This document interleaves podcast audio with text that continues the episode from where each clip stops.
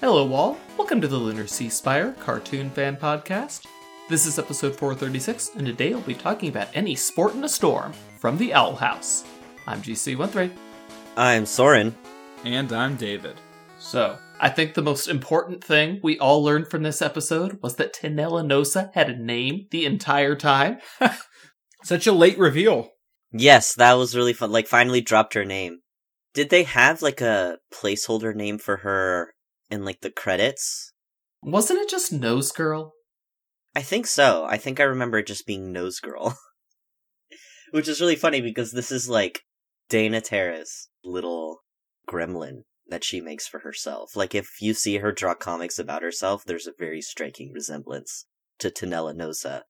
Just checking, she wasn't. She didn't get a credit in the first episode. Dana Terrace only got an additional voices credit, so they might have hidden this one from us. She's in other episodes too. Like I think in the first one. Yeah, that was the one I checked. Yes, in in the first one probably not, but I think in later episodes I did see her credited as like Nose Girl.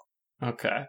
But I don't know. I just want to give a really quick synopsis for this episode. Yes. Belos entrusts Hunter with uh, running a coven meeting because he's busy, tells him to consider it a test. So Hunter goes down all ready to run the meeting of the coven heads, only for them to completely blow him off. And Darius tell him, "Oh, you want to prove yourself so much? Go get some recruits." So he infiltrates Hexside, gets recruited to Willow's Flyer Derby team, and has quite a good match against uh, Professor Hermunculus and the traitor Jerbo, and the, the less important rest of his team uh, forcibly recruits them all into the coven. Uh, punches poor Steve, who is nursing his wound with an ice pack. Ice pack for Steve. Darius shows up. He was going to take them to Hexside, but Hunter doesn't know that. He decides to rescue them because, well, he uh, starts regretting his life choices.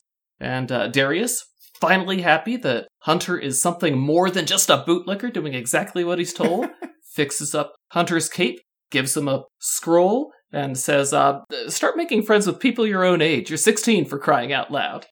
Yes, very very sweet. And we did get like a rough age for how old Hunter is. But this episode was also like very good on its little snapshots. Lots of moments to like pause and take a closer look. Uh, they had one with um the Abomination Professor and Bump playing Flyer Derby in their Ah, yes. Hermunculus is the champion and Bump is the guy who's also there. Yes, uh, we do get to see young Bump with his big flowing hair. He is not happy about playing Flyer Derby. Maybe he's just not happy that Hermunculus is so much better than him. Or the team captain. I wouldn't be happy about that Yeah. either. True. Hey, Hermunculus is a man of his word. He he says he'd let her have the team if she won, and she did not have to do anything to hold him to that. He comes up and he's like, "So what's your team name then?" Yes, um, we also got a really cute, uh, the photo that they all took, the Yes, Emerald Entrails, with Hunter's little face, one of the very few, like, genuine smiles oh, yeah. that you see him have. And then also we found Darius, who he follows on Pentagram. He follows Rain. He follows Lily. Chilly Lily.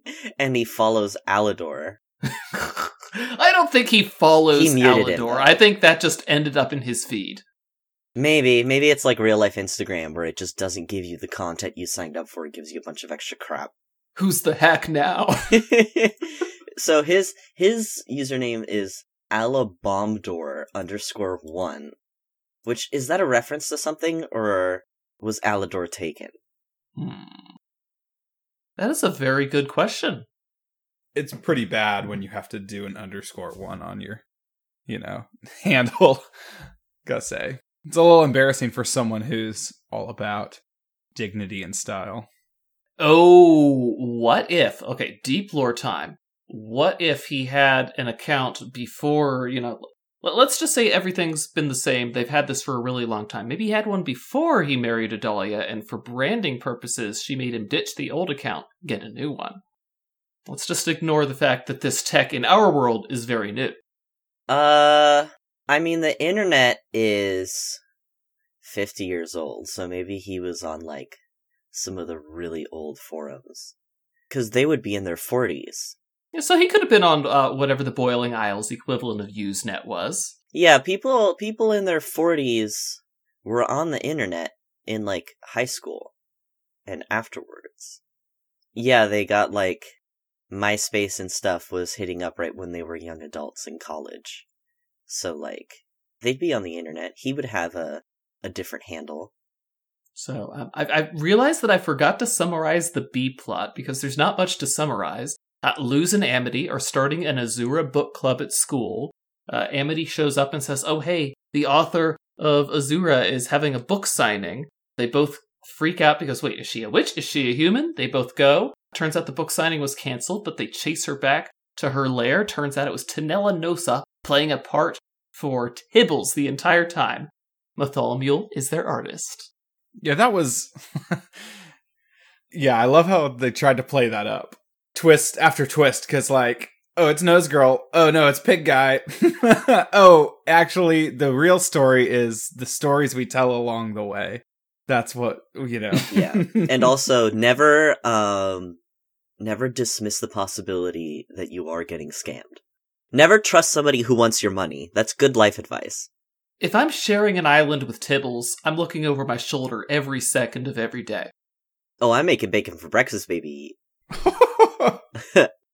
Ooh, you gonna get with Jake, make some of those bacon pancakes?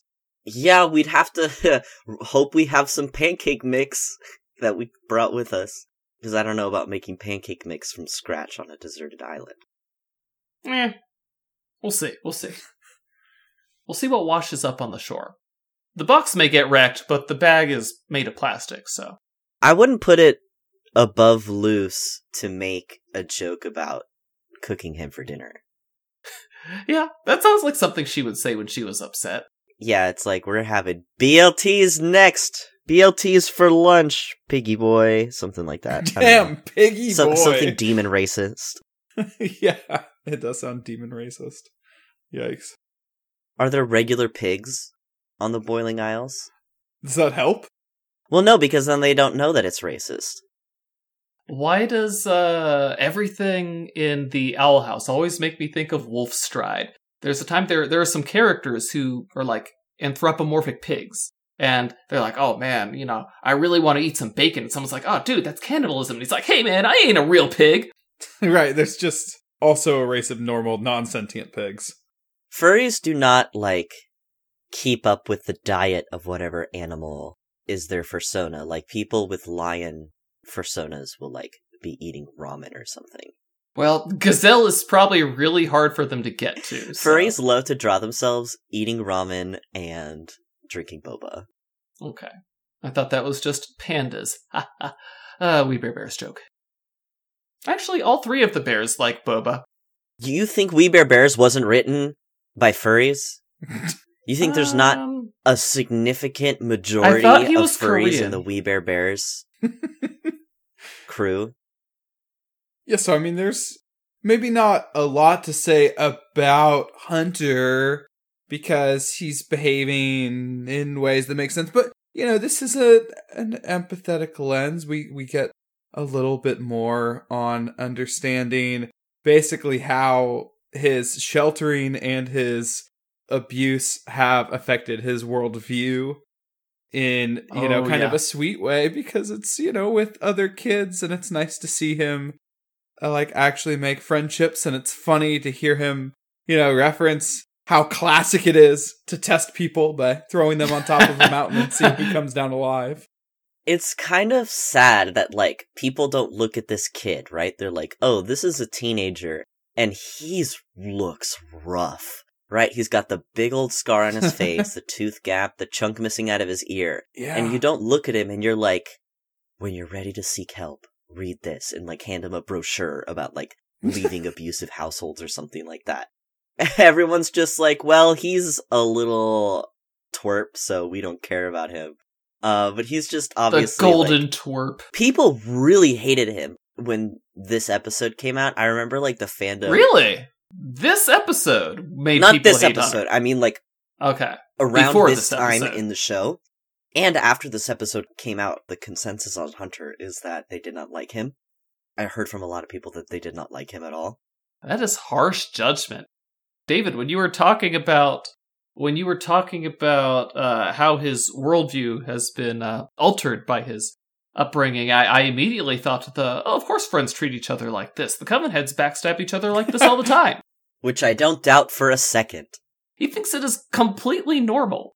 I mean, if I were in an organization with Terra and whatever the heck that scary healing coven lady was like, oh yeah, you better believe I'd be a political backstabber or I'd be dead. Yeah. I always liked him. I liked him more because he was just funny and cringe. Yes. You know when a character is just kind of like sad and pathetic and you want to just put them in a little cat carrier and I don't know. take him to get seen by the doctor or something. He's just extremely not evil feeling. Like if anyone could follow orders and not feel evil, it's it's this kid. Yeah, right? Like I want to take him to get his vaccines. I, I do feel like Hunter was like purpose written so that teenagers could write like fanfics where they heal his soul through the power of love. Yeah, they that definitely feels like the character they were trying to create. Because, like, to be fair, like, because this is clearly a character who has never experienced actual love in his entire life. Yeah, very, like, very manipulative love. Like, I'm being nice to you to get something from you. Come to think of it, Amity was a very similar way, and then she met Luz. Yeah, she and Hunter have, like, their moments. Amity kind of lived that fanfic. Yeah, I mean, they connect in Eclipse Lake over that exact same Yep. thing. Yep, they they understand each other quite well. Yeah, shame he betrayed them at the end. Shame about that.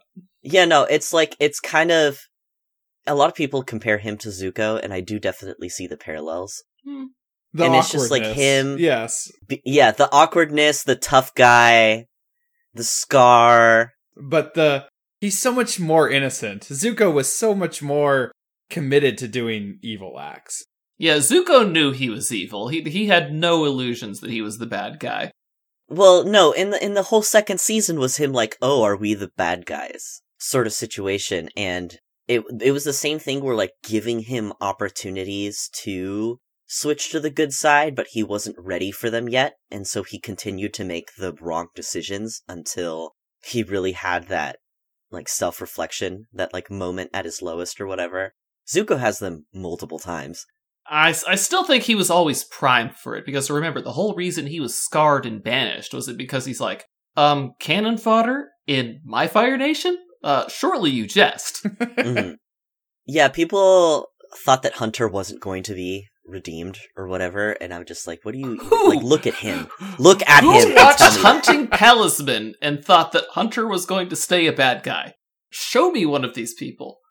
Yeah, no, Hunter is he- he's like a little feral cat that you need to just give a bath and give his vaccines to. May or may not get neutered, and then he already has the clip in his ear, so there you go. he just needs some TLC. It's tough in the back alleys for a cat. It is, especially when you're a, A magicless witch. a horrible dictator. Yes, and a So speaking of speaking of golden guards, Darius's mentor was a golden guard. Which was there an implication that the golden guards were always uh, Caleb Grimwalkers, or was the could the golden guard be somebody else? Because Darius said the golden guard he knew had magic. Maybe he'd like perfected the artificial magic that Belos uses. Hmm. That's what I assumed. Yeah, I guess you could pass off your use of the artificial staff as saying, "Oh no, no, this isn't artificial. I'm just a master of a magic you're no good at." Yeah. That's that's kind of what I got from that. And yeah, it is interesting like I wonder if Darius thinks that Hunter is the son of the predecessor because obviously they're spitting images of each other. And so the idea that he's Belos's nephew leaves the interpretation that Belos's brother is Hunter's father in the narrative, Hmm. right? Obviously that's not the case. Um so I wonder if that's like the story in the castle.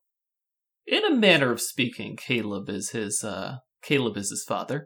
Well, he wouldn't keep naming them all Caleb until Hunter. Like, he has more generic names to go around.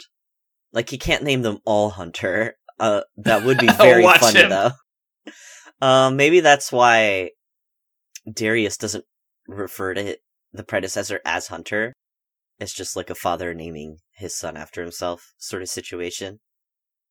So, I mean, were, were you expecting such a resounding victory, though, in that Flyer Derby game? I, I like Flyer Derby. If they wanted to make a Flyer Derby spin off series, same as a Grudgeby spin off series. You I- get thumbs up from this guy. I I agreed. Like once Lou said what I was thinking, I just felt so relieved because she was like, "These outfits are awesome." it's true. The the just design of these kids, and then like the way that they're so confident in this game. I will say that it was a little silly to do the whole "don't judge a book by its cover" lesson twice in the episode. It was funny to watch Luz try to, you know, justify why she likes the book series. It's a baby rule that even babies know.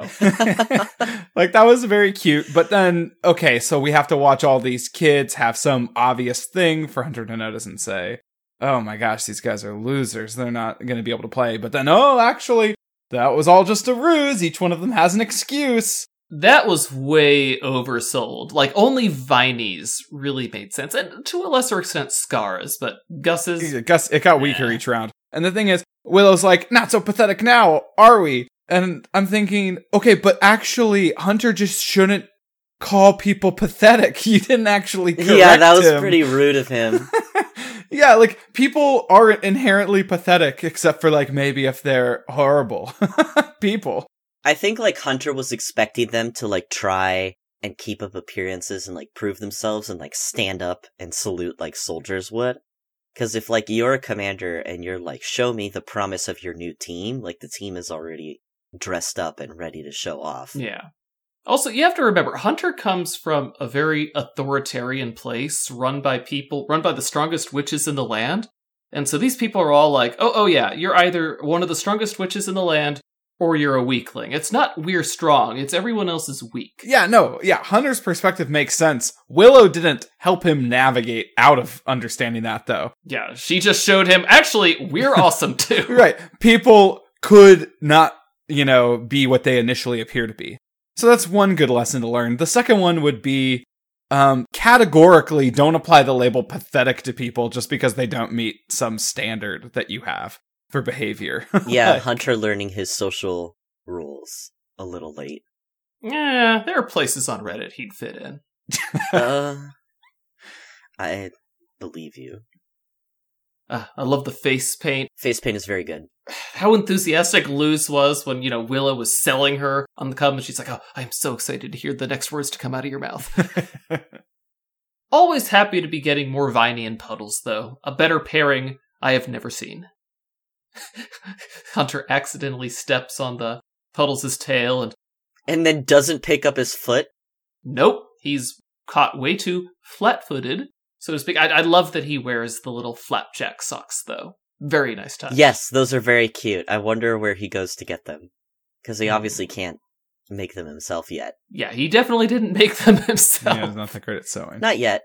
I mean, I'm certain there's all sorts of wares you can find in town. So, okay, I have a question. Speaking of wares that appear in the town, stuff washes up from the human realm to the demon realm, including these books. We're reminded of that for the millionth time Without again water in this episode. So, Mhm. am I missing something? They're not exploring that there's just open connections and blurring between these worlds that doesn't occur with the door, or basically with intentionally created portals. This seems like a big gap. That was an established fact very early in the first season, but they never really go anywhere with it. But the thing is, right, is that if it's drawing a parallel to our current society, we produce so much freaking garbage that that the the blurring and the portals could be literally anywhere. Right? Like the Great Pacific Garbage Patch. You want to grab your floaties and start sifting through that, see if it takes you to a magical world. Like, it might as well not exist, except to be a trash chute.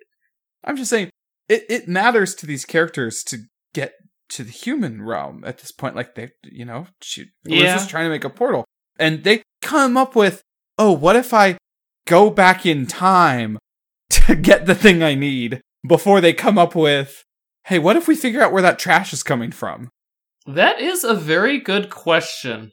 Why didn't she go back in time to when Eda had the briefcase. Well, she didn't get to choose where she went back in time to, but she did decide she wanted to meet Philip. That's what she wanted.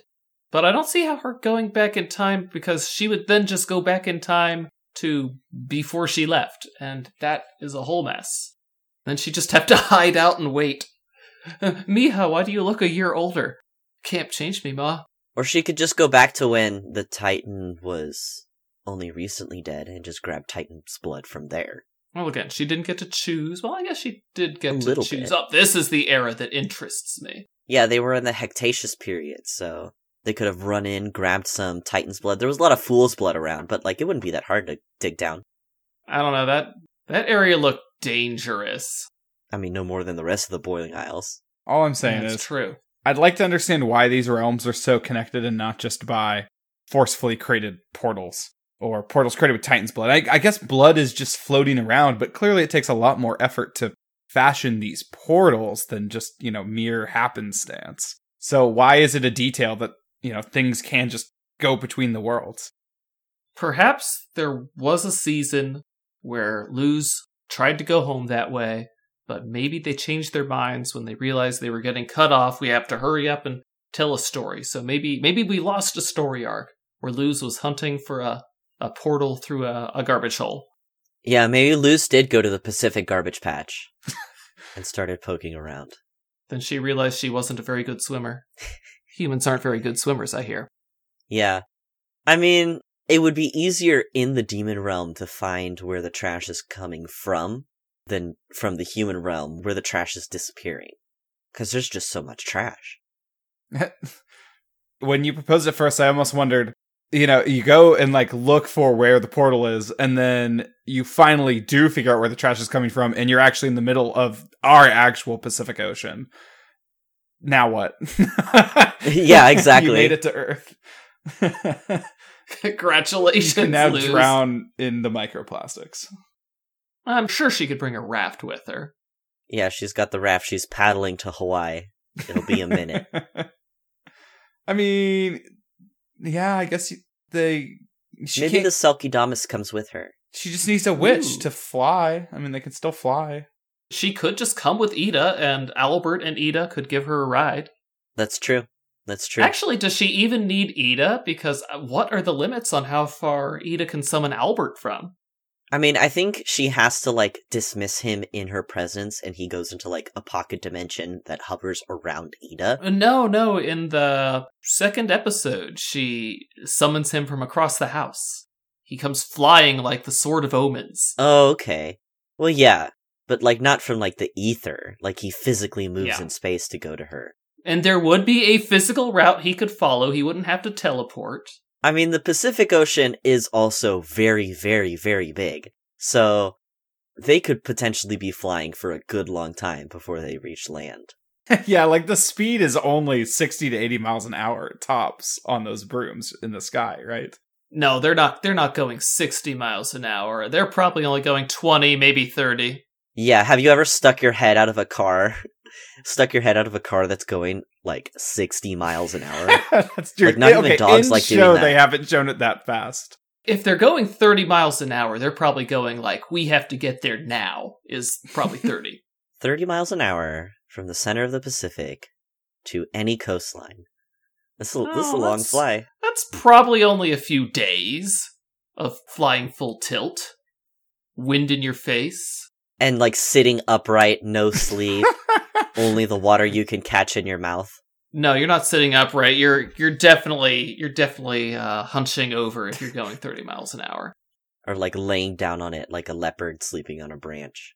I'll, I'll accept this theory then that the reason that it's not even worth exploring where the trash comes from is 70% of the earth is covered in water anyway. It's going to be a long journey if they ever even make it, so why even bother? Well, the Boiling Isles might even be worse. It's just the, the ju- only one skeleton is complete. The rest is like little bits and pieces. Yeah. No continents. It's an ocean planet. Anyway, guys, that's it for us on Any Sport in a Storm. Join us next week. Until then, I'm GC13. I'm Soren. and I'm David. Leave us a comment or a review. Later, everybody.